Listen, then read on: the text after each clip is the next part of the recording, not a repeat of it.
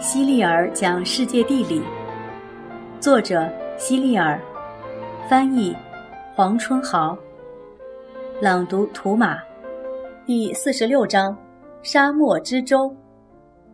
在伊斯坦布尔，很少有机会见到骆驼。骆驼本来也不产自欧洲，它是人们通过波斯普鲁斯海峡从亚洲运来的。据说骆驼是世界上唯一一种不会游泳的动物。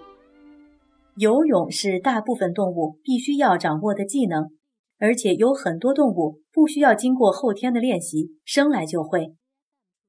在骆驼出没的地域，通常能够发现沙漠，因为骆驼偏爱干燥和炎热的天气。一般而言，当烈日当头时，人和多数动物都会跑得远远的。直到找到阴凉地为止，而骆驼却十分享受这种暴晒生活。骆驼能够长时间的适应沙漠生活，这与它的生理构造有关。你看，它的脚掌是不是看起来像垫子？这样就免除了深陷沙堆的危险。它体内还长有好几个用于盛放水的囊袋。如果骆驼在沙漠里找不到水，这几个类似水桶的囊袋就能发挥很大的作用。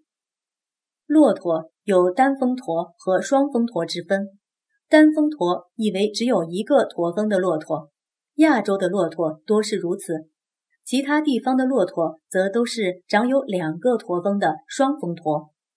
驼峰乍看起来就像断裂的脊背，实际上并非如此。驼峰可以帮助骆驼暂时缓解饥饿。因为它里面聚集了很多脂肪。一般一群骆驼前都会有个引路人，骆驼会紧随引路人的脚步前行。骆驼运输队组成列队，就如同火车上的一节节车厢。火车上通常有一个火车头，而骆驼列队前面会有一头驴子在引路。驴子的鼻子特别灵敏，方向感也极强。所以特别适合做引路人。